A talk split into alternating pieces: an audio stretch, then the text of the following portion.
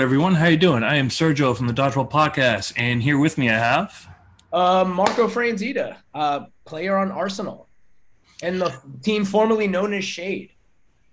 the team formerly. No, I I want. I just want to say that that saddens me because I loved seeing you guys with the fans. You guys own that brand so well, and we'll definitely talk about that. Hurts me to hear that, but I mean, the past two years brought a lot of changes. Um, so before we get into your story, let's get some preliminaries out of the way. Um, what is your jersey number, and what's the story behind it? Uh, jersey number 16. Um, it is, it's the day of my birthday, uh, May 16th. Uh, Oh. people may not know. Um, but it's a, it's a, uh, number that I've held on to pretty much since I was, I think I was like in T-ball at like six years old. And, you know, like you kind of get like randomly assigned numbers. And I think I got randomly assigned 16, which I think my mom at that point was just like, oh, it's supposed to be that way. Um, and then, from there on, it was just a number that I had on like every jersey growing up uh, in all sports that I played.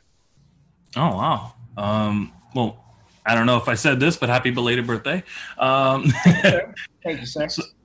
so just to give a little idea of people at home, um, Marco, I feel like I've known Marco for about six, maybe seven years. And I would say the best way I could describe Marco is someone who's very versatile, someone who could provide anything for any given team. That's he can throw really well, can catch really well, especially especially in clutch moments.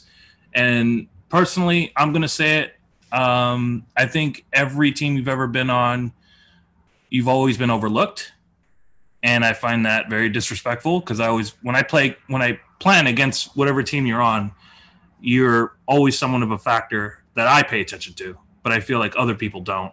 But we can definitely get into that for uh, yeah, I mean, but- I appreciate that. I mean, I definitely tend to play with uh, people like it's weird. It's like dodgeball's that thing where it's like you know when when we go into like pro sports and things like that, teams are picked by a coach, you know, or by like a team captain. Uh, where it's like I feel like the teams that I've been uh, picked on or placed on are definitely from like friends and my relationships in like social settings that also like the way I play. But then when you look at it, it's like I happen to be very good friends with a lot of very accomplished uh, dodgeball players with like, you know, years and years of accolades. So it's very easy, you know, when you go into rosters, you know, with people that have all these accolades, those are the first people that they look at.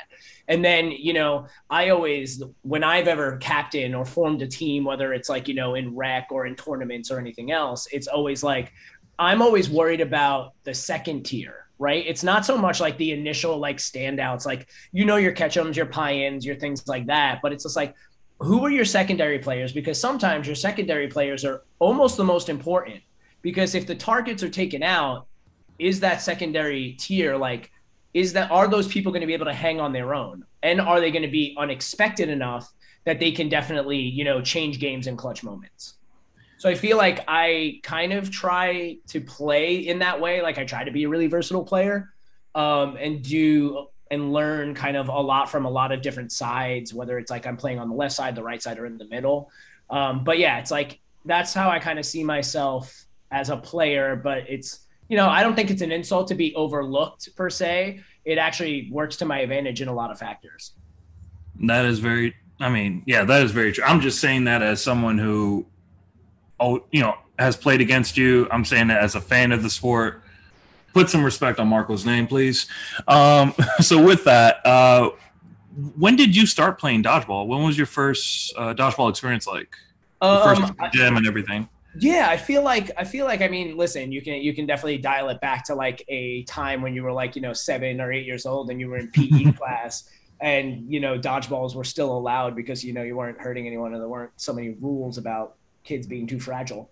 Um, I can date it back then, but uh, like as far as like what kind of brought me into like you know the elite arena, I definitely you know had this thing one day where it's like I think West Hollywood dodgeball was kind of opening up from like a small Tuesday league and then opening up a Thursday league. And a buddy of mine was just like, Hey, a couple of our friends do this. What do you think? And I was like, eh, let's go fuck around and find out.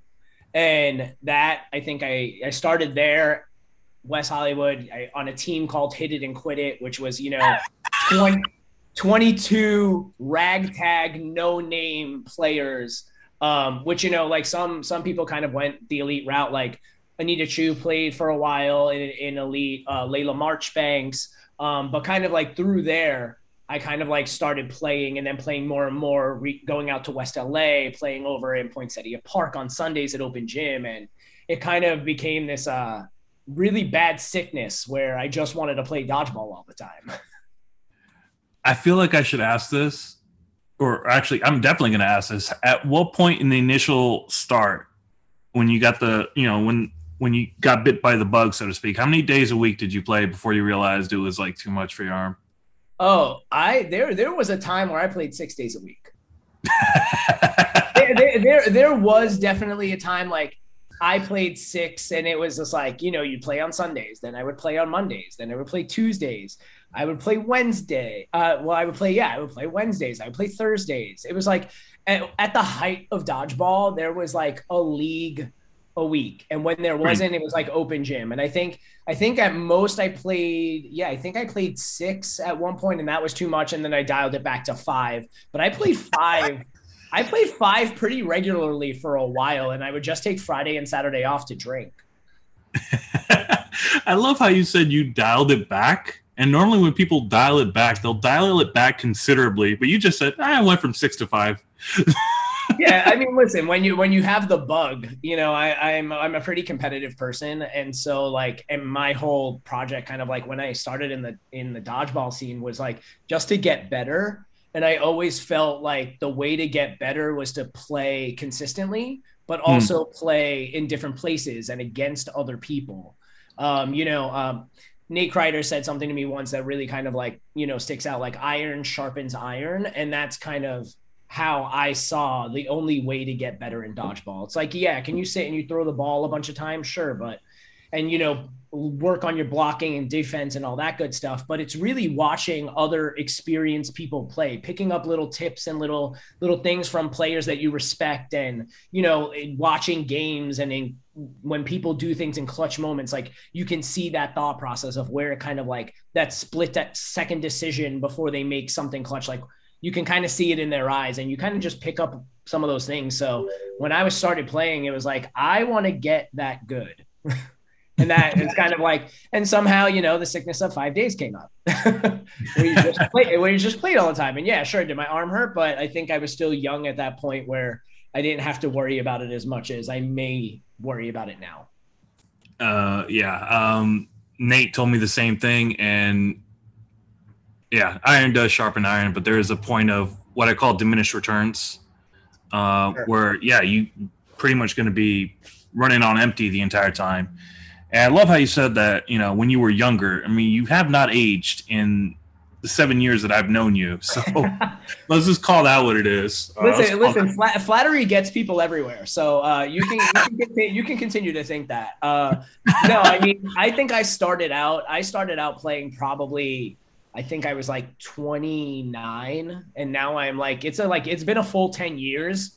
So uh, so I I am 39 now. Uh, so you know, 10 years over time. I mean, I'm I'm lucky enough. I'm pretty I'm pretty athletic. I'm pretty fit. I take care of myself. So I uh, you know my body has uh, upheld itself for, yeah. for all intents and purposes, and I've really kind of scraped away any sort of uh, injury, like major injuries. Like I haven't torn anything or broken anything. I've had a couple things here or there, like Sin City. Sin City, for some reason, I decided to play through having like a bulge disc and a pinched nerve uh, in my neck and down my throwing arm. So if anybody watched um, the Sin City this past year, uh, granted our team won, which was fucking awesome. But uh, if you watch, I definitely wasn't playing the way that I normally play. I was playing a definite more uh, demure game, but it worked out and you know kind of like flex the power and through the pain kind of when i had to. Mm. uh, but it ended up working in our favor. Ouch. Um yeah it hurt. a pinched nerve and a slip oh my god. Yeah i had a bulge disc in my neck I didn't know this at the time. I came to find out, you know, going to an orthopedic and getting x-rays and an MRI and all that stuff. But I had a, as during like right before Sin City, I had a bulge disc in my neck that pinched the nerve that went all the way down my entire left shoulder down to my left arm and even into my left left hand. Like there was a moment where I kind of lost a little bit of grip strength which Ooh. was wild. You know, you you play. I've been playing sports since I'm like six years old, so it it's it was definitely something where it's like, oh, your body's giving out on you. That's different.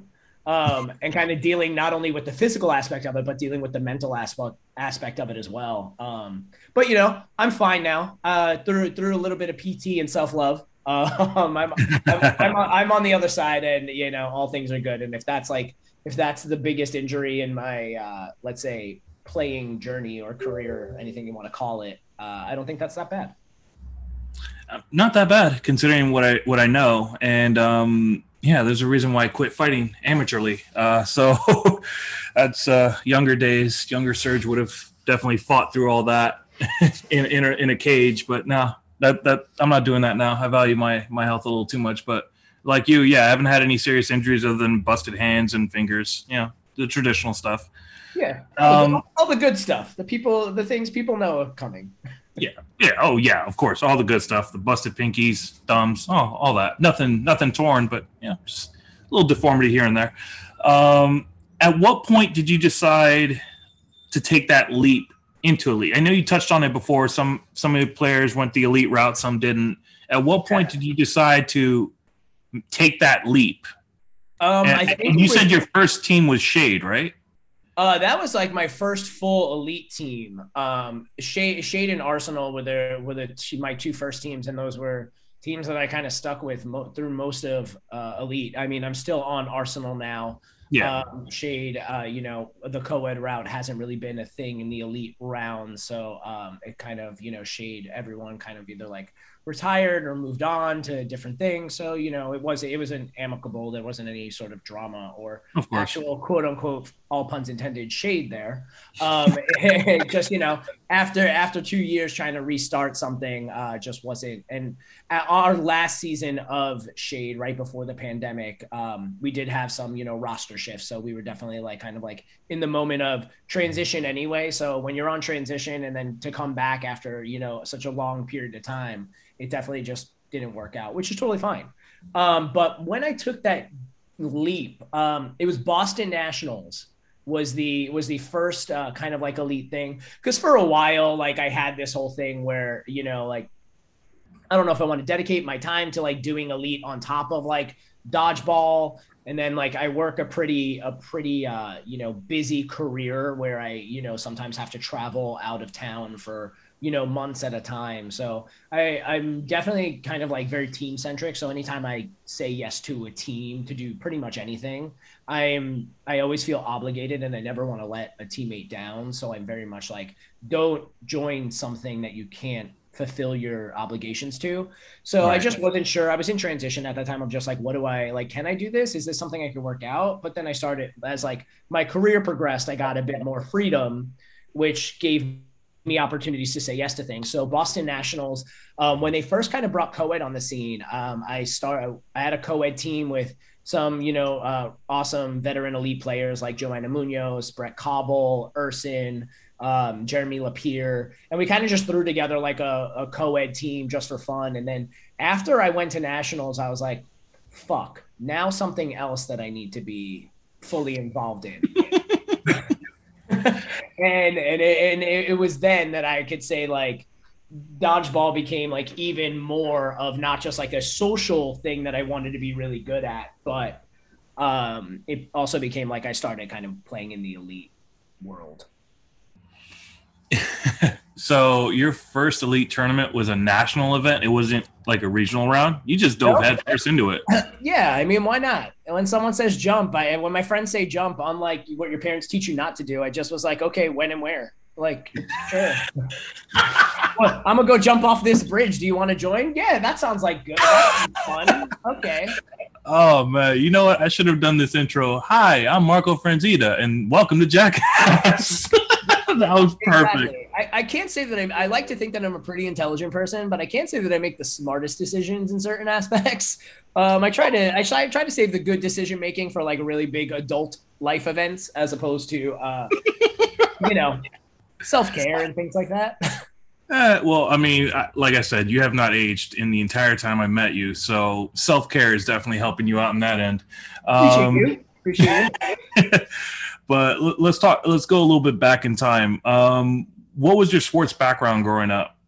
Um, so I play. I started out, I think, playing baseball as a kid, um, and then I grew into football. And so, basically, at like the height of like, let's say, my sports career, growing up through my teenage years into high school, like I played, I played ice hockey, I played football, I played baseball, I ran track, um, because you know I decided to be a really bad overachiever. There's nothing bad about and I being. had, and I had and I had no respect for putting my body through whatever I felt it needed to go through at that time. I mean, yeah. I, I unless you did two a days like I did in high school, um, I felt like you were pretty tame, despite overachieving. yeah, it was just like I used to do these things where it's just like I run from one practice to another practice or whatever other like you know club or thing affiliation that I was doing at the time, like whether I was like in the school play, you know, running in my football gear to the you know to the drama room to like practice shit. Like I just kind of I just kind of felt like. And it's weird because you know kids do that now because they want to like get into college or whatever. I had no fucking care in the world or like agenda as to why I did this stuff.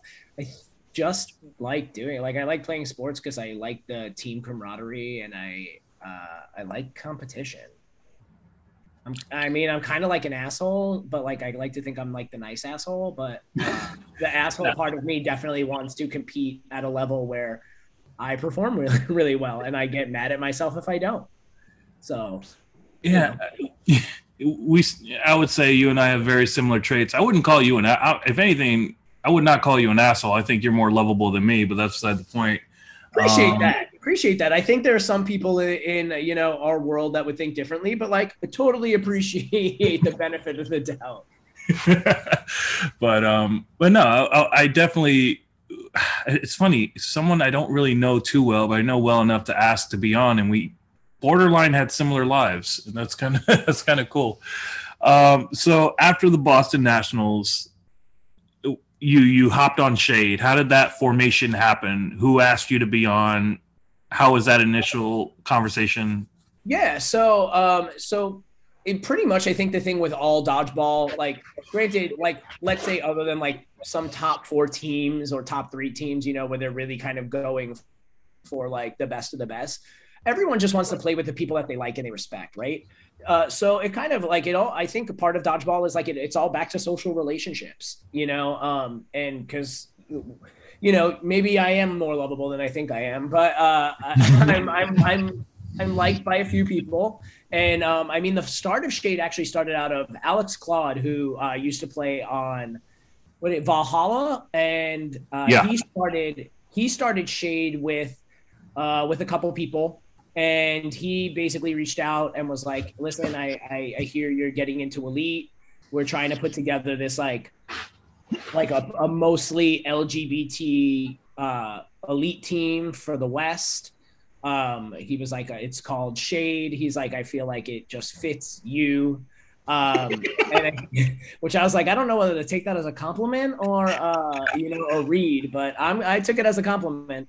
And I was like, yeah, sure. Um, and, it, and the roster was filled with people that like I really love and adore. I think our original team was um, Helen Wynn, Nina Fiore, Karina uh. I just call her Papas. Um, so Karina, myself, David O'Brien, um, and we were like, and uh, Shannon. Oh my God, that threw me back. I mean, I love Shannon, but it's just so funny to kind of throw yourself back to someone. think who the hell was our roster? Um, and we, you know, we were kind of like we were like this scrappy new co-ed team on the block of like a team that really kind of hadn't played together before. Um, and we just kind of like all put it together and we we did some stuff. No, you yeah. definitely did. And then the roster evolved over time, and like some people went to other routes, some people didn't like 8.5, some people did whatever.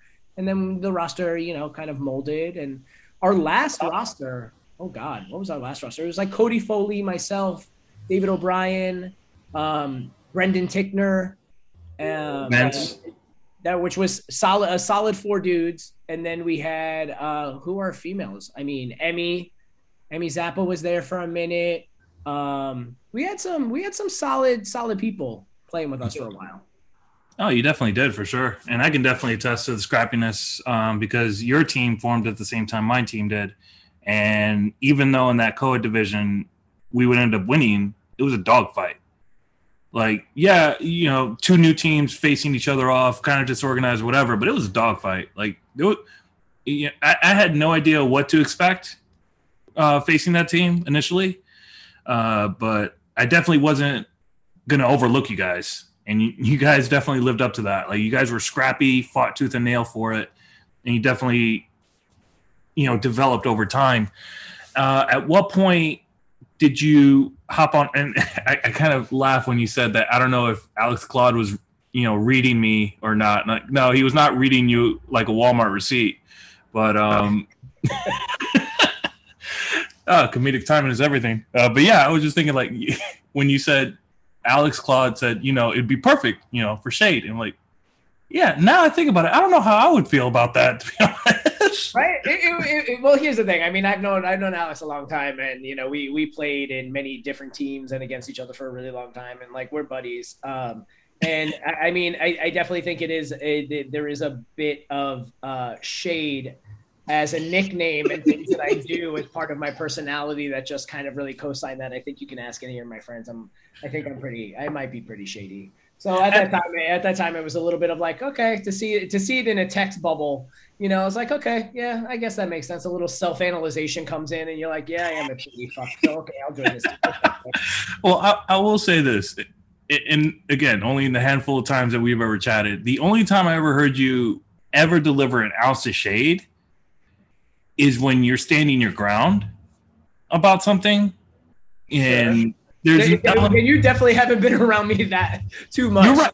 again that's where i preface it that's where i preface it like i've never heard you outright be snotty to someone who didn't deserve it if that makes sense i appreciate that i'll take that like like if, if you delivered if you delivered shade it came with receipts it wasn't just pointless out of the air from what i seen no, like you're not no, the type of person to take that if you would take that and now you would go around to some people and just let them know that, that would be really great. I'll definitely do that for sure. Hopefully, uh, whoever's listening to this at this point, under like now you know. If you've gotten it, you know why. Well, I will. Let me before we continue. Let me tell you, out of 190 countries, 175 are going to know this for sure. so, um, yeah. If anything, I will say you don't deliver pointless shade it may be friendly fire, but it wouldn't be pointless. Like you do have receipts here. Like, oh, really? Let's look back at the log right quick. Um, yeah, so it's like, it's like it's like preparing. Listen, you got to prepare yourself for everything in life, right? And including if you're gonna drag somebody, you got to be prepared to, uh, you know, state your case, state the evidence, points yep. made, and then you move on. Exactly. Thank you, my dog, man. I gotta say this. um, I will say, uh, after Shade, you hopped on Arsenal. Yep. What was that experience like? Who who asked you to be on Arsenal, and how did it feel initially when you were asked to join Arsenal? Um, so my guy Eric Jones, it it, it kind of it kind of all breed. It's it's a little bit of a mix between him and Brett Cobble. So like those are two two of my closest friends um, mm. in, in dodgeball and in life in general. Um, and Eric uh, Eric had said to me, he's like he's like, listen, he's just like, I know you're playing elite now. And, you know, I had this whole thing where I was just like, I was only doing co-ed because, you know, I was kind of jumping in, but I didn't want to like, you know, throw myself all the way off the deep end just to start. And he was just like, listen, he was like, the way you play is like, I think you would do really, really well in Arsenal.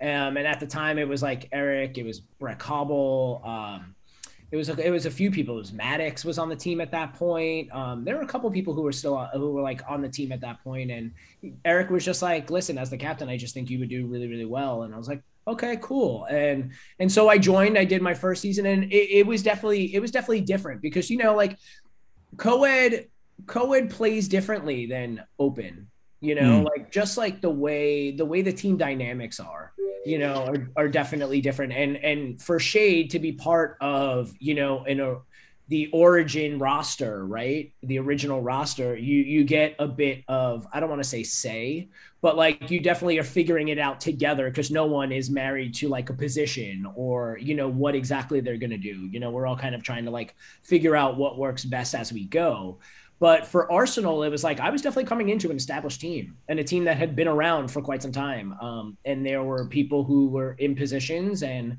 that was the way it was run. And that all, I had to kind of conform to that, which was a little different for me. Uh, at first. But you know, you kind of the way I like to do anything is like you kind of sometimes you got to like pull pull yourself back and like you know see the forest beyond the trees and step back and look at the team as a whole and see how it's operating and then finding like what do you do good that can benefit what's already established? And so it just took a little bit of pivoting but then i think that i just started to kind of like accentuate, accentuate what we were good at and kind of just throw myself in the mix of being able to help them along. And I would say that you have um, to join an established team, a, a long running team like Arsenal, um, not an easy task to hop in right away. It's going to take some time. And it looked like, it sounds like you had the maturity to understand that going in. And, yeah, I mean, um, listen, I respect, I respected everyone on that team, and I mean, listen, it, it's, it's, it's also like it, there's a bit of an honor and a privilege. I mean, like, yeah, we're talking about dodgeball here, so it's just like you can sit and say like it's not that deep, but there is like when people welcome you into like a, a competitive league, you know, like for all intensive purposes, you know, elite at that time and even still now is, uh, you know, the best of the best when it comes to competition, you know, um, at the level that we're all playing at, and at that time to kind of be asked, you know, like let's say as a newcomer on the scene of, you know, the elite aspect of it all, um, it was like I was like, wow, that's pretty fucking cool. So if if you're if you're ever asked to do something that's like you know kind of like an honor and a privilege, don't be a dick. was my philosophy. And it was yeah, kind of like right. let me let me let me showcase what I let me showcase what I can do to kind of like you know earn my spot at the same time of just being you know given. Yeah, for sure. And if I would say uh, you shouted out someone who uh, was interviewed several years ago, eric Jones. If you're a dick to eric Jones, you, you, you don't deserve life. I'm sorry, I said it. Oh um, no, bet, bet. Listen, hands down. If you don't like Eric Jones, like you can don't, don't even think you might like me, or we're gonna be. we're, we're not. I, that, that is that is that's a that's a ride or die for me. That's a that that's my guy. So that, you know, that's that's a, a, line drawn in the sand hard. Like, nope you don't fuck with Eric Jones, you don't fuck with me. Basically, exactly. period. And at that point, that's where you can see the the shady Marco, the, the Marco that he claims to be that I don't really see.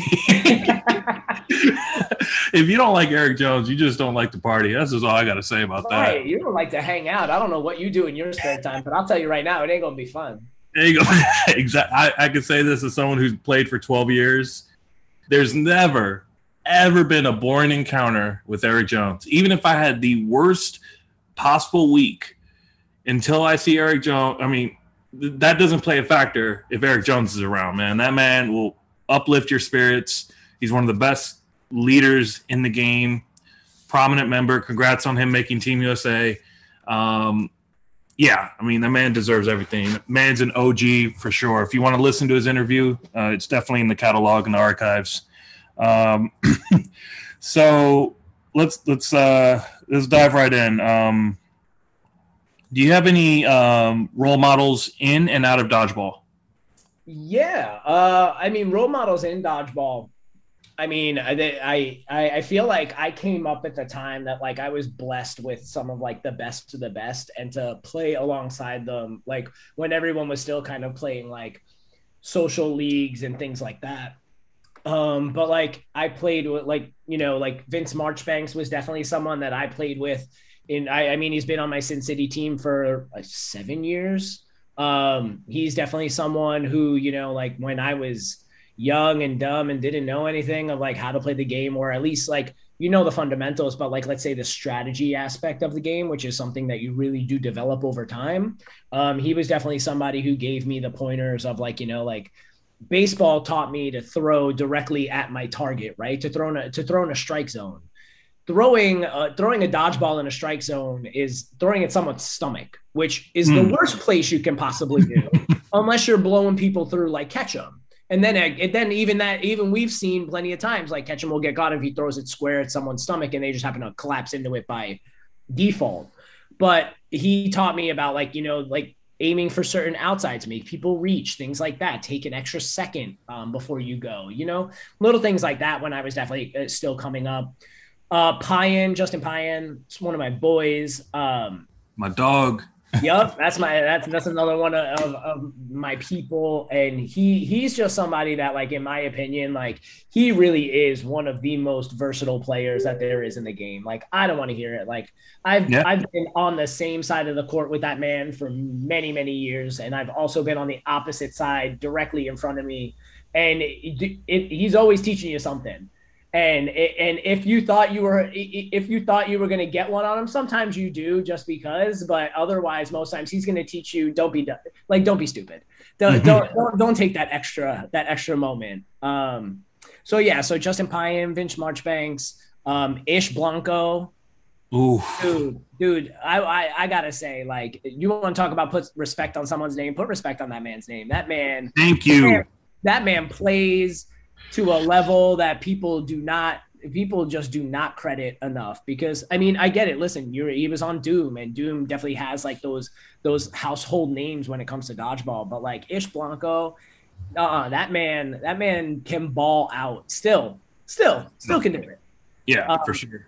So you know, those are definitely some some more role models because I think each of them kind of like gives something different. Glenn Spacher, someone that you know, I'm always watching that. I'm always watching that guy because he tends to play in a corner right across from me on a team line. So he's definitely someone who always has to keep me on my toes.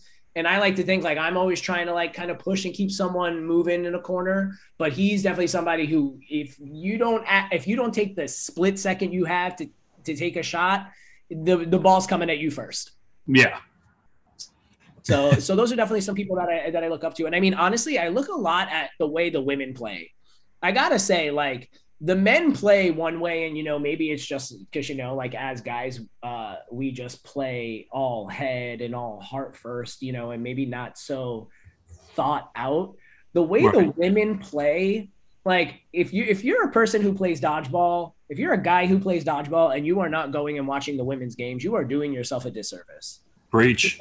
Because the women's games, like I have learned so much from watching the way the way the women play, the, the way the, the way Nicole Chasen plays, Joanna Munoz, like Kate Gong, like a lot of a lot of the like pop that ladies and the invasion ladies and and now the finesse ladies, you know, um, and e- even the scrappier teams like on the women's side, like you really do watch how different it is from the way that they play to the way we play, which is I think why I always had such a deep respect for co-ed. And I I wish there was like more of a competitive push on the co-ed side of things because you really do learn different dynamics because the way they operate versus the way we do is totally different. Man, um, can I sit here and say that was a well-read receipt, brother? I cannot I cannot agree with you more, honestly. Uh, I was gonna I was gonna stop you in a minute and say you know name the women, but you just went right to it. I'm like my dog, right here. Oh, oh yeah. I mean I mean listen, like I like even even now like look at look at look at the Team USA teams. Like you just look at all of those women and you just like if, if you've paid attention to dodgeball, then you know each and every one of them. And even the newcomers, even the newcomers like there, there, there's a newcomer on uh, Team USA. Her name's Luann Weingard. She's she's going over on cloth. She's someone that I played with in a random social outdoor league during COVID. You know, like whatever. But she just had the mechanics, and I was like, you need to start putting yourself into this like arena. And you know, I, and look now she's got a spot on USA. It's like you de- you definitely gotta you definitely gotta watch the women because the women know what's up. And For sometimes, sure. And sometimes they play even better than us men. Like I have, I can't tell you how many times that I have watched co-ed teams. I have watched the women carry the team on their backs. uh, yeah, straight up. Uh, I could say that as um, I don't know if you know. Uh, I, I, would imagine you know she is uh, Whitney Pittman, uh, yep. who's been on the team for a long time. How many times has she bailed me out of situations that I somehow found, find myself in? We'd be here for another hour and a half talking. Um, she's a real MVP. Uh, she makes me better playing with me, and I'll say that like she's not only one of my favorite players, one of my favorite people. Um, if we're talking about people I've played with internationally, um, shout out to Hannah who captained the team that I played for uh, when I went to Belfast, and playing with her made me better. So yeah, I mean, no fault, no no cap on anything you said, bro. You said nothing but facts right there. And um, anyone outside of dodgeball, any coaches you've had in the past or teammates you've had in the past that you would say you you look up to or respect? I mean, uh, to be honest, it's like I think I'm always looking ahead so much that it's hard to kind of like look in the rear view. It's like I feel like I live like two different lives, like the adult competitive sport man that I am versus like the, the kid version. Um, I mean, yeah, like my high school football coach was awesome. Um, he was he was pretty rad. He was also like a family friend, so like there was an extra like you know uh, interest as to you know being a coach and a player for him. Um, but he was rad. He was awesome. But yeah, I mean, outside role models, no, I mean, I could be very cliche and say my parents. My parents are really cool.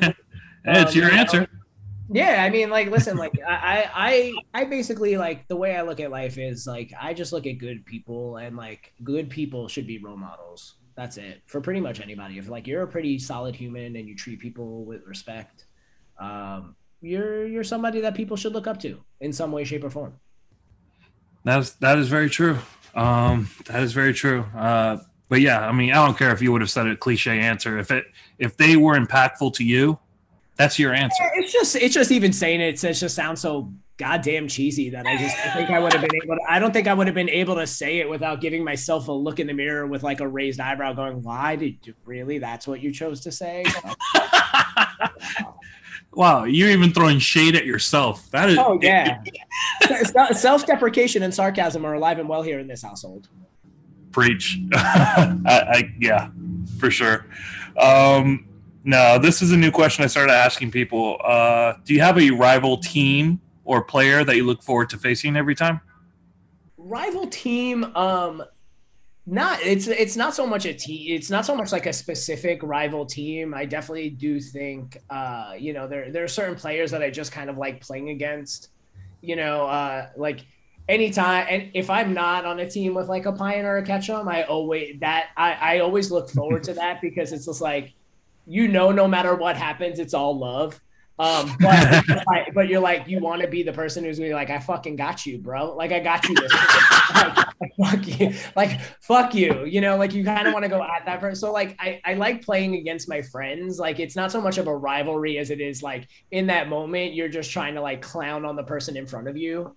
Um, but definitely, definitely when it comes down to um, you know, teams, it's just like I love playing against Rainbows. Um, you know, they're definitely they're definitely a team that you know, like you want to like they because they've played together for so long. You you know, like they're really like the way they work together is really interesting and really awesome and like admirable. So it's like when you go and play against a team like that, you really just kind of want to try to dismantle it. Mm. Like that's a team that I'm like I'm always looking for, for like at these like the legacy teams that have played together for so many years, like I look at those teams and I'm like, those are the teams that I want to go against. Those are the teams that I that I want to battle against. Cause it's like, you know, you kind of want to be like, okay, you're good, but like there's new spot, there's new cats out on town. Like, you know, like there, there are people out here who, who are still scrappy. Like, don't don't don't think this is a cush game.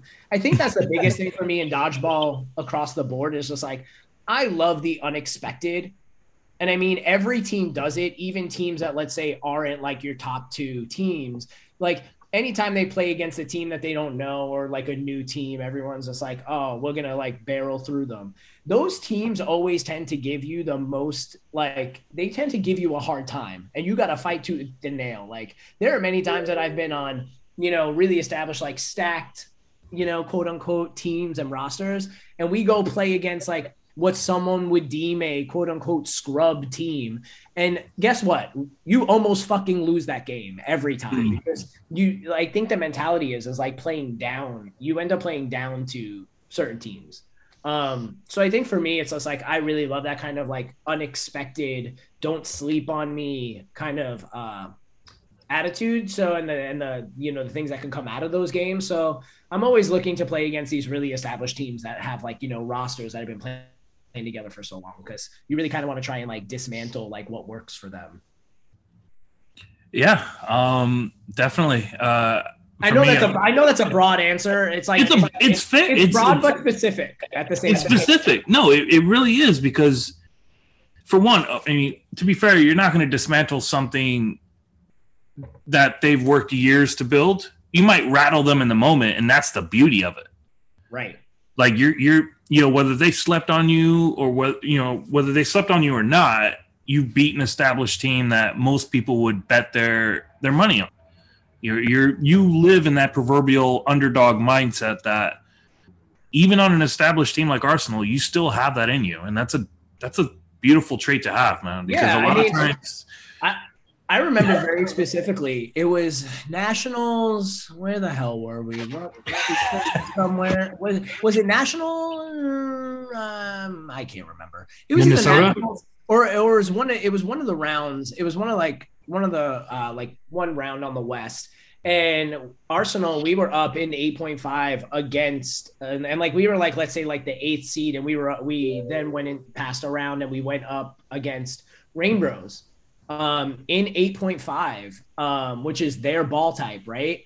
And, Right. and they were seated like one or two, and we took the game from them and and and knocked them out. So that was like that was a game that was just like it was like all right, listen, we're going against a team that like this is their ball type, this is what they do. They you know they they run a game on on teams when it when it comes to this ball type, and we just kind of came in and just kind of like snatched it from them real quick. And it was and when i say real quick i do not mean like the actual games. The actual games like took quite some time. Yeah. um but, but like but like we came in we came in and we snatched it from them. And it was like a big upset. I mean it, it was one of those games where like everyone's done with their game and then they're on the sidelines. And like it's you're like why is everyone watching this specific game? But, but we we put in the work um and and and we came out on top on that one. And i just remember that game being like fuck that was that that feeling of like you took what was supposed to technically be someone else's that was that was pretty rad that, that, was that was a that was a fun feeling oh, i i wish somebody, and this is my my personal plea. Does anyone have this game on their GoPro? Please share it because I want to see it. Um, but damn, dude, that that sounds great, man. That sounds really great. Yeah we went to play we went on to play boosh after that and um they ended up they ended up taking it i think we ended up like in you know whatever it was it was like 3v3 and then they took it 4-3 um but yeah we went we went on a boosh against uh against boosh after that and that was that was like that was another game that that was like that was a really intense game Wait, you said Boosh. Boosh never played in the West. so then it was nationals It was not. Yeah, it had, it had to have been a national. Yeah i didn't even i didn't even think about that I'm like, wait a minute. the sequence of the day um i remember the sequence of the day um but yeah we played again we played against Boosh after that I'm like, Oh, it was uh, nationals i just can't remember which one i want to say i want to say minnesota Yeah, it would. I mean, it was on their turf. Yeah, he, damn. Um, yeah, because at the time, and this is just me kind of piecing it together because that was the last. It might have been the last year Rainbows were together before they were fused with Rise, kind of, and then they kind of rejoined Rainbows. At least that's how I'm, I'm like piecing it together in my head. Um, yeah, when you mentioned Boosh, I'm like, they never played in the West. yeah it was it was either that or it was maybe austin. It was, it was it was it was minnesota or austin. I can't really remember to be honest with you but it was one of the two. But that was the, that, that was the sequence of the day Sadly, the last two years did a number in our memories, as you can tell. Um, Yeah, I can't remember shit anymore. It's really, it's really like that's the one thing that's like I feel like dodgeball's in this really weird place right now where we're really trying to take it back to like I feel like dodgeball was at its height right before COVID, and like I feel like we were on like the brink of doing like some really fucking huge big things across the sport, and it just had so much momentum at that time, and then you know the pandemic, and I mean dodgeball is like like the footnote of you know it's a, a, a global pandemic where you know so many people were affected. Um, but it really like it took a lot out of the sport. And i almost feel like we're at that point like we're trying to get it back to the hype that it was before. But it's you know it's having a real hard time to kind of like launch again. That's very interesting you say that. And I was going to go into my next, you know, scripted question. As some, and this kind of just give you an idea. I, I interview players literally all over the world. And I can tell you just by the pulse of it, it's back 100% everywhere else but here. I have my own theories on why that is, but I want to hear what you think it is. Why do you think we're sort of in a position where we, right now, currently, we're chasing the ghosts of the past as far as trying to get back to what we lost years ago. Uh, I mean, honestly, I think, I, and I mean, yeah, I do know, like, definitely, like, I mean, Canada just had a big showing, um, you know, uh, in dodgeball, and I know it's uh, like it's back everywhere else. It's weird. It's just like maybe because America took it so hard on the chin with COVID, you know, with the amount of deaths and like so many different things whether you know you believe in covid you don't believe in covid you believe in masks you don't believe in masks whatever whatever the case is like i don't want to go into like the political talk about it all. Of course. Um but i think it i think it's really interesting but like i feel like the dodgeball community we were so thirsty for it for so long. And i just think a lot of people like you have to remember two years for certain people like in your you're in your late 30s or you're in your mid 30s two years is a really kind of transitional point in time for people um in in those age brackets. And i feel like we had such i feel like people just had they regained a different perspective you know? Like it definitely i feel like when the world shuts down on you and you can't do anything you can't see your friends you can't see your loved ones people are dying left and right. I think it just puts in a perspective of like what really is important to you? And like what do you want to do? And a lot of people picked up new hobbies and or, or focused themselves in their career or you know building families and things like that or like you know the the dissolving of relationships and families and things like that. I think people just the perspective never like the importance of dodgeball in and of itself just became less important. And i mean I, I don't know how it necessarily works in the other countries, but like it's not like dodgeball at a competitive level, it's not inexpensive to upkeep. Like if you mm-hmm. want to be uh, like, especially like let's talk like let's talk USA West rounds, right? Like sure. this season, it's like if you want to, I mean, other than like LA for the LA locals, fine, but like traveling eh, traveling right now when everyone is trying to travel it's not cheap. Like I, there are so many people and so many teams that I know that are not going around three because it's like a seven, eight hundred dollar flight alone, let alone, let alone accommodations, let alone you know food, this, that, whatever, having a good time on top of it. It's like it just becomes like a really, really expensive hobby, and I just don't. I think I think back pre-pandemic, we were starting to see like the fruits of the labor you know like the because the sport was really at this point of pushing itself to being like really recognized in ways that could end up in sponsorships and you know partnerships and things like that. And i just feel like after two years it really is kind of like starting from the ground up again and people just don't have the same passion for it anymore. Because i think i think there was a portion where people just kind of like put it to rest because there was so long and it wasn't coming back or had any glimpse of coming back that everyone just kind of said okay I'm putting my knee pads away and I'm just gonna call it and do something else with myself. That's very.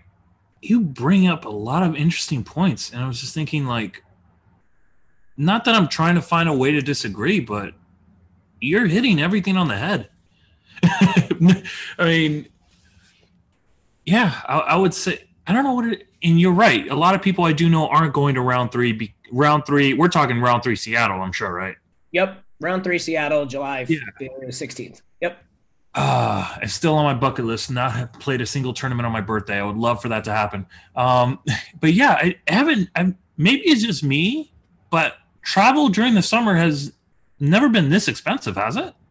No, I mean, I mean, I, I I travel a lot for work and stuff, but like things are ridiculously expensive right now when it comes to travel because it's like like anything, it's supply and demand. For two years, there was yeah. the entire industry was making no money and hemorrhaging, hemorrhaging money, um, and now there's the desire again uh, because we're not like past COVID, but we're in a place where we I think we've got a handle on it.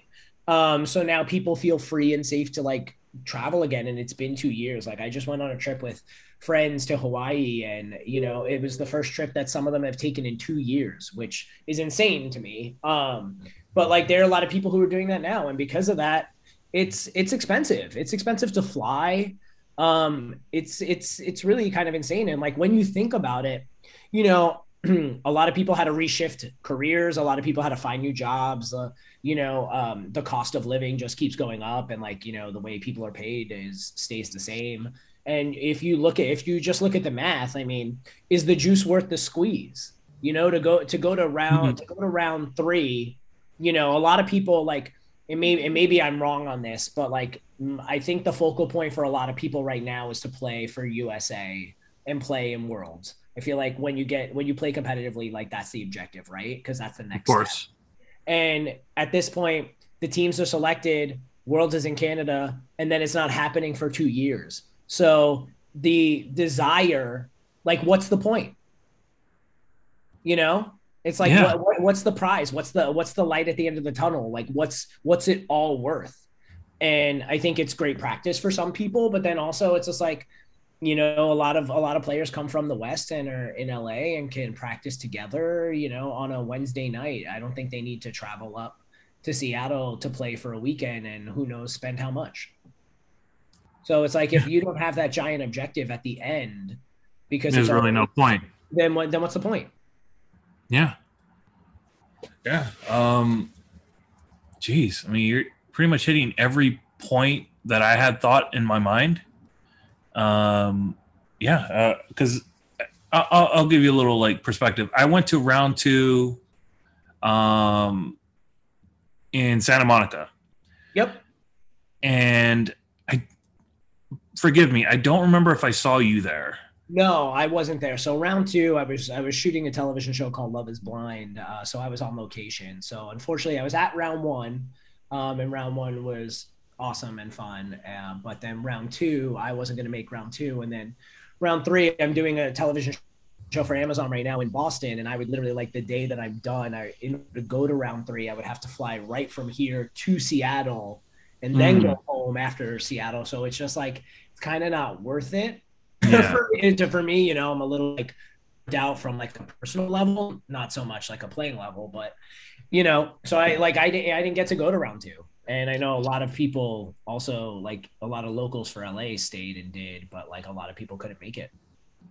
That was what I was going to bring up because when I went to round two, to me, as a player who plays in the South, it looked like a South round not that many teams, and it was just there was something missing. And I think you hit everything on the head. Like people are saving up to go to Worlds. Some people may not be able to afford to travel to LA if they're coming from somewhere else. A lot of the players there were LA based. I think only a handful of people traveled from out of state. And like, yeah, it, it definitely it, it, felt weird. I mean, it felt great because I love watching the West round uh, and participating but it felt weird not having that what I call that gladiatorial arena that the West has. Like when you back in back in our Jesus Christ, am I actually going to say this? Back in our day, um, back in my day, back. Well, we're not. We're roughly well. We're not the same age, but you look younger than me, and we're going to stick to that. Um, teams in open, twenty, yeah. and yep. close to thirty in co-ed and it felt like maybe there was like a third of that in yeah. both. I, I, and I kind of have a little like I have a thought as to why. Um, I think like I think what happened was a lot of teams almost kind of like I feel like we as a sport kind of cannibalized each other. You know, mm. it, it, I think like a lot of teams like I, I, feel like I feel like USA. It's like it, it's it's hard to kind of like break into if you haven't done it before. So there's that. And then right. no one likes to go to anything and get like their ass handed to them the entire day. Like that sucks on top of it. But so like that's hard for as far as like let's say the quote unquote new class to kind of come into dodgeball. But I also think it's like a lot of the a lot of top teams like so like for instance, you mentioned like Rainbows and Rise. They've now kind of taken what's left of Rainbows and what's left of Rise and put that together. So there's that's now two teams becoming one team. Um, I know Thieves. I, I I know Heat's not playing, so then some people from Heat went over to Thieves. That's now two teams that have become one team. So I think what has happened is that just a lot of like there's been a lot of consolidation when it comes to rosters and teams and because of that we're not working with the 20, 30 team different teams anymore. We're working with like 10. Yeah. Those are like 10, maybe 11. Yeah, I mean, even for Arsenal, like Arsenal, like this year, we like um, Alex Alvarez took over as captain because Eric Jones stepped down and decided he wanted to play in the North and play uh, in Task Force, which is awesome, and we yeah. we love that for him and we support that. But Kabil is in Kansas City, so he's in like the Midwest, so it's not always easy to get to all the West rounds, and you know, so like now we're down to like four or five and we're kind of like trying to like stay scrappy and keep together and stuff like that but it's it's just difficult. Like because i think at this point it's like life is like the things that happen in people's lives are just a bit more important and there's and like that that shift of dodgeball is like a number one or number two priority is just not there anymore so i just mm. think that they're like there's not as many teams uh, because there's not as many people playing and it all kind of just trickles down from there yeah. Um, gee, I mean, it, it's it's sad. It, it, it really is, but you, it, it is it is a fact of life. Like a lot of, for a lot of people now, life is life is their priority, kind of. Um, and this is me speaking as a fan, speaking as a player. It's kind of sad to see that happen because you want to at least celebrate the retirement, so to speak. Like for like for example, um, I'm pretty sure you've seen this, The Last Dance. Right. Yeah. Yeah. Um, the la- the final year of Michael Jordan, like it. Say let's let's go back in time and do a what if. What if we didn't know that was going to be the last time they play together? Right. What if we didn't know that going into that season? Because you know, a lot of their contracts were up and everyone was leaving. And, you know, you can side with Phil Jackson or, or, or, was it Jim Krause or whatever, and you can have that argument. But what if you didn't know that was going to be the last time? They weren't, you know what I mean? Like, it would just be a footnote in history. Like, and I look at that and I, and I see Rise. Like, I was looking to come back and play against them because that, that was a team I love to play against. I mean, you know, they were scrappy. I mean, I would say I was more the scrappy. They were more organized, militant, ready to go. And it was always a dogfight with that team. And now they don't get celebrated. They don't get acknowledged. I mean, they're do they are now because I'm talking about it, but like no farewell post, no like, hey, we're this is gonna be our last time together. You know, none of that. It just ha- it just disappears. It was almost like the Thanos snap. It's just like everything just disappears and yeah, do we get the Stones back and bring everything back? I'd argue no, because it's not the same that it was two years ago. And right. the players who went away, and I'm kind of you know highlighting Rise, but I'm sure there's others. Um, they're not celebrated in that sense. They're not like, oh man, you know, like you know what I mean. Like it, it feels like there was a there was a stage missing for the people leaving. Yes, it wasn't. It wasn't like there wasn't enough like there wasn't enough love shed at the time, but I think that's because no one knew that it would end up this way. You know, you'd right. have to you'd have to know the future in order to respect what the current, and you kind of don't, like we didn't at that time. So it's like no one, nobody got the sign off, you know that they, that, right. they, that they should have gotten, you know, um, because no one knew that that would that. Listen, when we went down, I remember I remember we were all ready to go like down to San Diego, round one, elite year 2020. Like I, re- I remember it, and I remember being sent home from work on that Friday or that Thursday, and I then remember being like, everyone talking on the team, like, what are we gonna do? Talking with like Brendan, who was in, you know, talks with Jake about like, is this still gonna happen? And then, you know, getting the getting the text that, hey, I think we're gonna cancel it and then calling and you know change like canceling your hotel room and all that shit and not thinking at that time that it would be two years before like another elite round would ever come about. Like yeah. i was like oh this will be a couple weeks. Like we'll be fine by round two. Like a full idiot. Hey to be fair i was the same way too. Um we all we have, well we all were. And uh, with that being said uh I would like to say that now that we've kind of got that out the way, God forbid if this is Arsenal's final year, please give us like a celebratory speech. Please give us like a oh listen, you know a proper you know, going away. we're a bunch of fucking clowns. Ain't nobody going anywhere without uh, without anybody knowing anything. You know, we're gonna cause rain. My dog. It's gonna rain. It's gonna rain if we if, if our, this is Arsenal's last year. You bet it's gonna be. We're, it's gonna be a show. My dog. I'm not saying that it is. Don't. I'm not trying to spread that rumor out there. Yeah, don't, don't, I don't know where you caught that rumor. Don't spread that.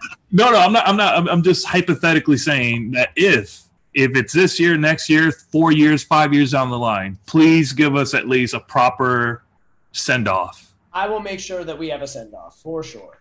Thank you. Um, you work in the industry, so you know very well a proper season finale is the perfect way to go. Yeah. No cliffhangers, none of that. What happened with The Sopranos, and that still bothers me to this damn day. Um, Listen, I, I, I work in television. I will tell you, you will get a season finale. You will get a series finale. I ain't gonna play. I am not gonna play us like that. My my dog. We'll get a series finale and maybe uh, instead of like a reunion, maybe like a proper after party or something, because that's something that I know Eric Jones instilled in every one of you guys. Um, so it's a party regardless. For sure. Uh, do you have any like pregame ritual before an elite tournament, before a premiere? Like anything you have to do in particular? Anything superstitious or otherwise? Uh, not so much superstitious, but like there are like certain, and, and this may sound so fucking gross, but uh, there is a specific pair of socks, like a what, like two different pairs of socks that I like playing with, that I don't really like to play without. Please tell me you washed them before. Of course I, of course I wash them. You can actually like, I'm that one player. You can ask anyone that's ever played dodgeball with me. If I could go through an entire day with playing. I still smell good at the end of the day. That is facts. That, no. I, don't, I don't care if I've sweat all day. If I am dripping sweat at that moment, I normally always apologize if I go to hug someone and I'm all sweaty. And they're like, nah, you still smell good. So of course I wash my goddamn socks. okay, all right, all right. Let me before we before we continue, I can attest to this, having played against this man on Shade, having played against him in variety of leagues in WeHo, WDS, and otherwise. This man smells like Acqua di Gio every time. Yeah. Oh no, absolutely. Listen, come on. Like, like I'm all about look good, smell good. I need to take some tips from you because as much as I try, I, I just got to find a fragrance or body wash that works. Um, that that's just my personal admittance right there. Uh, but yes, he does smell good. Hair's always on fleek. Does not look like. Let me just say something. This is just me breaking the fourth wall for the people at home this man looks like a model after dodgeball, which is weird because you do have some good looking people who play who look like a mess afterwards. You're always well put together. I, I, told you once, I'll tell you twice. Flattery does get you everywhere. So, so, so, you, so you just keep it up. I don't know what I did to deserve such such nice uh, pleasantries, but uh, you you just keep that up. For sure, for sure. Um, so, do you have any like pregame music you like to listen to? Any songs that hype you up, or just songs in general you enjoy? Oh hell yeah! I mean, like music wise, I listen to everything. Um, but definitely like before a game, I need I need something hype. So I need I need we need to go be listening to like some some old school shit. Like we need to go like like where the party at by Jagged Edge is definitely something you got to listen to. You got to listen to that. Uh, you got to drop a you got to drop a Miley Cyrus party in the USA. Like you got like I need I need to walk in hype. I need to be like like let's fucking go. And those those are definitely two songs that like we've been in the car blasting right before we're about to pull up to the gym, just screaming because why not? Uh, and, and, and, it always gets a look or two. It definitely gets a look or two as we pull in the parking lot. well, that just that just lets me know I got to pay attention to the parking lot. Um, it's funny you mentioned Miley Cyrus because for me, and I'm probably going to get read through the read through the grinder. Um, she's very hit or miss with me. Okay. But there's one song I do enjoy, and I think it's a cover. Uh, I think it's called Midnight Run. Yep, it's a cover. Okay, okay, okay, yeah. It's you know I I know it's a cover, but I was just like hoping I got the song name right. I'll my if you look at my playlist, it's not organized at all. So it'll have anything from Pantera to Nine Inch Nails to Nat King Cole, Jagged Edge, and yes, a little bit of Miley Cyrus in there because why not? Listen, ain't no shame. Ain't no, ain't shame. no shame. I mean, no I can shame. organize it for sure, but ain't no shame. It's just funny how you mentioned that. It's just like Midnight Run. There we go. Um, I, I gotta tell you, Alex Alvarez, he's the guy who's definitely always got the he's got the playlist ready, and he just knows like when we get in the car, it's like okay, hit the hit the play button, like let's go, like it's time it's time to get hit amped up. Some Kylie sure. Minogue, Vanessa Carlton, Michelle Branch. You want um, don't, don't act like a, a thousand miles has not been sung right before I've walked into the gym. I would be lying to you if I said it hasn't. thousand miles, White Castles. Um, yeah, geez, we're we're definitely uh, bros for life at this point. Um, moving on. Uh, all right, so let's segue to the. Gee, it's funny how we don't. We're not in the same circles, kind of, but we're so alike in some ways. Um, so we're going into the crowdsource questions. Markel, I don't know if this is like an inside joke or something. Okay. But he said, "Hmm," almost like curious. Like, is there a funny memory between you and Markel? No, I mean Markel. Markel's just somebody who always happens to be across the court for me on my side of the court, uh, in like right in front of me, and like it's always it's always like oh well it's either like i'm coming at you hard or you're coming at me. So it's kind of that more than mm. anything else. Gotcha. So he, you're always whenever you play against him you're always lined up against him. And that's one thing i also want to point out. You're very good at like those like clutch close range catches where you just take out the uh, opposing corner pretty well um, definitely something to look out for for sure because you've done that way more than once it's not luck at this point. I don't care what you say.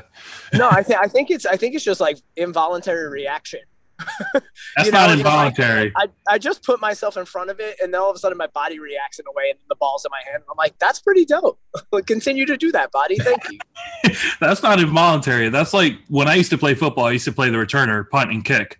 Um, you know, you could do the you could say the first spin move is involuntary, but if you do it a second time, Oh no, that's not involuntary. You know what you're doing. Well, let's not try to give away all my secrets because then I might I, may, I might not be so uh, you know overlooked if we give them all away. well, that's fair. And uh, to be fair, there's a, the beauty in post that I can cut. Um, so I wanted I, I had to throw in this question in here and to give a backstory to people and to you right here. Yes, we're working on getting an interview with Ish. We just got to line up the scheduling uh, to where it works out with both sides. And this question you asked for him, but I wanted to throw it to you. Does sex sell? Why or why not? Oh, sex always sells. Sex is sold out. Sex is on back order. It's on back order. It's, it's on it's on back order. Like like submit sub, submit your like thoughts now. Like get on the wait list. we'll eventually call your number somewhere, maybe twenty thirty two. But right now, sex is on, sex is sold out. Wait, did you say did you just say twenty thirty two, not twenty twenty three? No, 2032. I, I said. Oh, it's, said. it's back. Okay, Are you said what you said. Got it. Um, yeah, it's back ordered. It's back. When you say 2032 and he's not dyslexic, he means it. Um, oh man, it's a fun interview. Uh, Connor Lou, bet it. Any uh, funny memory with Connor Lou, or is this like a phrase that you guys share? Uh, hundred percent. That's a phrase that we share. We're oh, it's always about bet um, Connor and I have played on teams together for for quite some time. I love that dude. Um, he's somebody else who has definitely, you know, um, definitely overlooked in comparison. And he, and you know, yes. now, and now I think maybe not so overlooked because he's got such a big TikTok following. Because uh, he started putting things out out there for people to watch and like some impressive shit. Um, but bet is always kind of like it's that thing that we're like, okay, you want to go out tonight? Bet are we gonna act up? Bet. Uh, are we about to take this team out? Bet. You got this? Bet. And it's always like we like to go in a little like a little party style, a little Miami style. We like to go like a burr, burr, burr, burr, like bet. Like, you did not do the trumpets. Please tell oh, no. me. Oh no! Oh no! We, it's literally it's like or like bet. Like it, that's that's just what it is at all times. It's clown. I, it's clownery. I love that. Um, Another question I threw in: Who got the best drip in the game? Ooh wee! Who got the best trip in the game? I mean, that's that's hard. Um, you want to? It could be team. It could be player. It could be anyone you no, party you with. Want, you you want to know what? it, I gotta give it. I gotta give it back to Connor Lew. Like Connor, you look at Connor and he looks like he's he just like he's out at the bar, and yet he's like playing dodgeball, jumping around, moving and stuff. But like he looks like he's wearing like civilian clothes every time. Like the, the drip is the drip is just there. I mean, if we're talking best looking uniform, I'm gonna throw it back to Shade. I'm gonna take some self love on that one. Yeah, I love yeah. our jersey. I love our jerseys. Um, but yeah, no, Con- Connor Lew definitely flexes in the fashion department. Him, Crystal Briones, like they, they always they always look fly. Those are just two people that always look fly to me. I'm Oh, always man. excited to meet up with them at the bar afterwards and see like what what's the fit. What's the fit? Oh man, much all the right. I, I gotta I gotta say, um, I, definitely Connor, definitely Crystal. I gotta shout out Nate.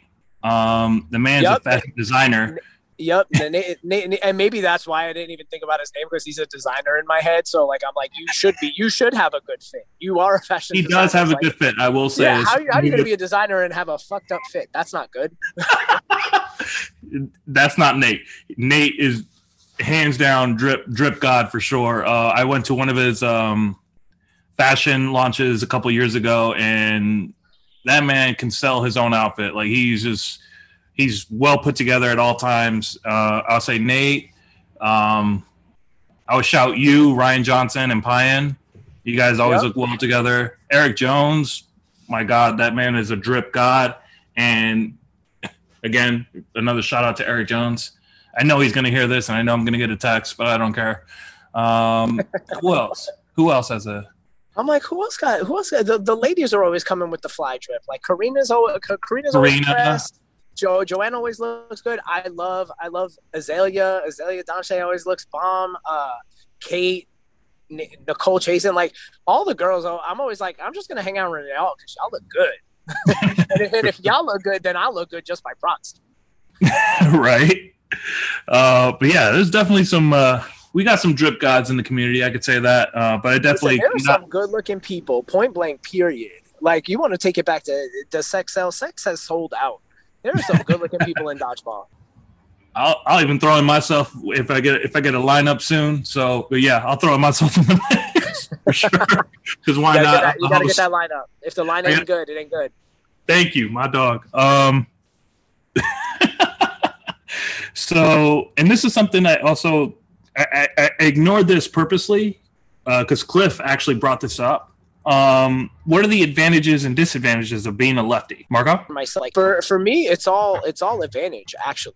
Uh, you know, being a lefty, it's like I feel like I can play all sides of the court. Like, and maybe it is more of a specific thing to me, but like if I'm on the left side, my counter to the right side is really really quick.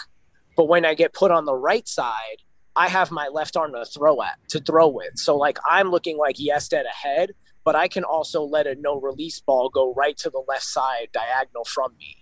And I just feel like as a lefty, like it gives me that opportunity where it's just like I can I can kind of play maybe a bit more of a versatile game. I'm not I'm not tied to one side wherever my like let's say power arm is. I would have to agree with you on that because um, kind of taking it back to when I used to do um, kickboxing and martial arts, it was always the southpaws that gave you trouble. And the reason that would be the case is because a lot of times everyone is programmed similarly, the same way. Um, it, when you see a right hand come cross, that's something your mind generally sees because it's the average. It- it- I would say it's beyond the average of what people use. They're right-handed.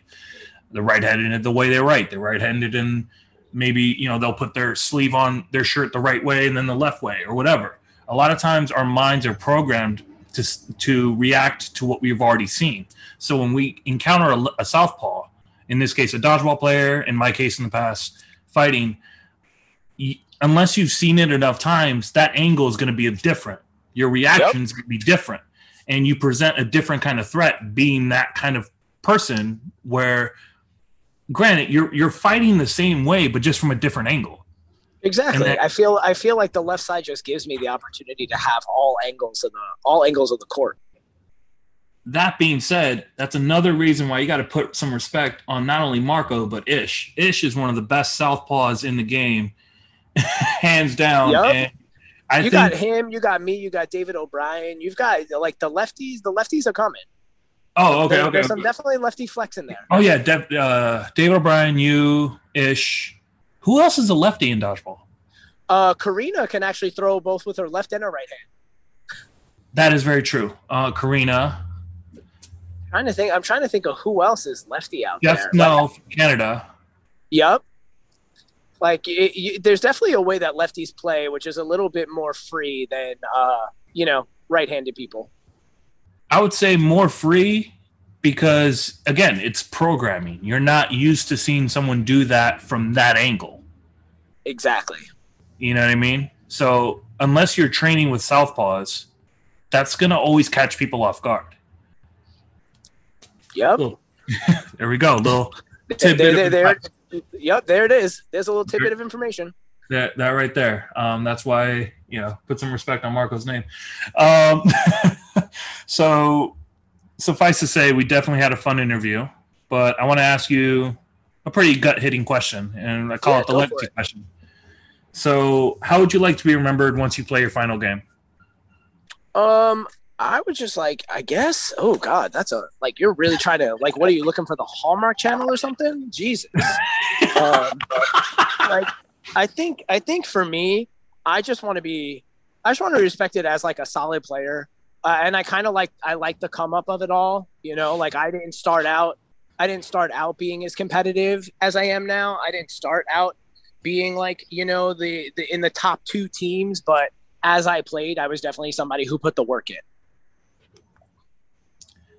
That you have. Um, I, I would say it's funny how you say you didn't start off being competitive when even before you stepped on the dodgeball court, you even said it. You were an overachiever. You did sports, you did drama, and you did a variety of other clubs, not just because it was for to look good on college or whatever. It's just something you wanted to do. It's something you wanted, you craved accomplishment. You craved a team environment. You craved growth.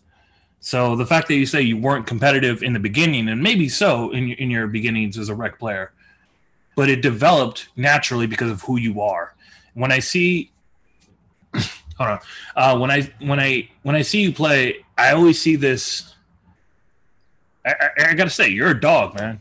You're you're a dog. that. Like you you you may not have the strongest throw on your team, but hey, that's why you have Cobble. That's why you have Pine. That's why you have uh, Ketchum. That's what you know. You may not be the most prolific in some fast. You're a Swiss Army knife.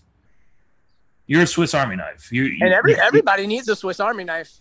that is true. I mean, you can cut bitches on the court if you need to, or you can pop champagne after. Like you always provide. A, I said what I said. Fuck y'all. Listen, No, you're right. You're right. You're right. like you always present what I call a, a Joker's challenge. Like you always fit the need of the teams you're on, and there's it. And granted, yeah, yeah, you were you were on those teams because of those social relationships, but you grew as a player because of the versatility and the skill set and the drive and the mentality that you've had, or have, I should say, not had, but have. Um, so when I when I say this as someone who is not in your inner circle per se, but someone who's always enjoyed you know interactions and and playing against you. I say this as a captain who's played against you. I've never overlooked you at, at all. Um, as a player, as a fan I of the sport, that. as a fan of the sport, I gotta say, man, I hope this episode gives you a sense of more respect, I should say, on the court. Um, hopefully, not targeted too much, but uh, hopefully, like, I hope you. I- know you'll keep your underdog mentality, and that's something I've always admired about you. I've learned more about that as this interview progressed. But I hope after this interview, outside of the enjoyment and the experience that you had talking with me, I hope people put respect on your name because. I hope they do too. sport, as a fan of the sport, I'm gonna say it. I'm tired of people saying, you know, and I've heard it.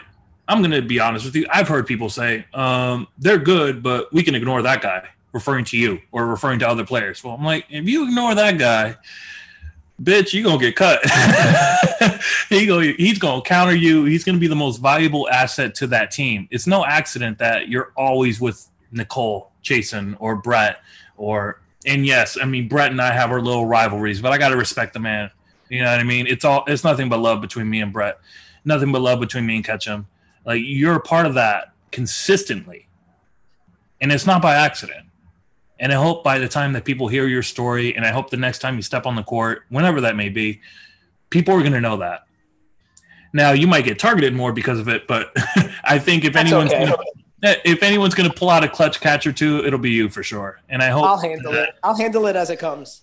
for sure. Uh, but I will say it's an honor and a privilege to finally cement your story, and hopefully, like I said, by the end of this story, by the by the end of this interview and going forward, they're going to put some respect on your name because you definitely deserve it. You're not one to be overlooked. At this point, I hope nobody overlooks you, and if they do, well, I'm definitely going to bet that you'll you know make them pay for it because that'll be easy money for me. Uh, Sounds But- good. I no, I appreciate I appreciate talking to you. I appreciate getting the platform. It's been it, it, it's definitely been fun. Just to just chat about dodgeball for a little bit. Uh, yeah, right. So before we wrap up, do you have any uh, final shout outs you'd like to give? No, I feel like I gave enough shout outs. I've given too much people respect. I'm over it. Oh. I'm done. That's it. You're done? You're done? We're I'm, just ta- going to drop taking the? I'm taking my toys and I'm going elsewhere. All right, and that was my interview with Marco. Uh, Marco, thank you so much for not only hopping on and sharing with us your story, but overall, we just clicked right away. And um, it's surprising we didn't click this way sooner. Uh, like I said, it's no accident that this man has been, along with established players before, several world champions, national champions. And it's because, like I said, put some respect on his name. And I will put that in the bank all day and twice on your birthday. Um, my next uh, episode will be a recap of the FDC in Mexico City. Uh, I'll have uh, Gigi and Roy on. If you remember those names, those names were uh, had them previously in the first Mexican Nationals um, recap. So definitely looking forward to recording with them on that end, and looking to do more interviews down the road. Um, definitely it's safe to say I'm going through some trying times, but um, interviews like this is a very solid pick me up, to say the least. So if you've listened to me up until this point, thanks so much and have a wonderful day.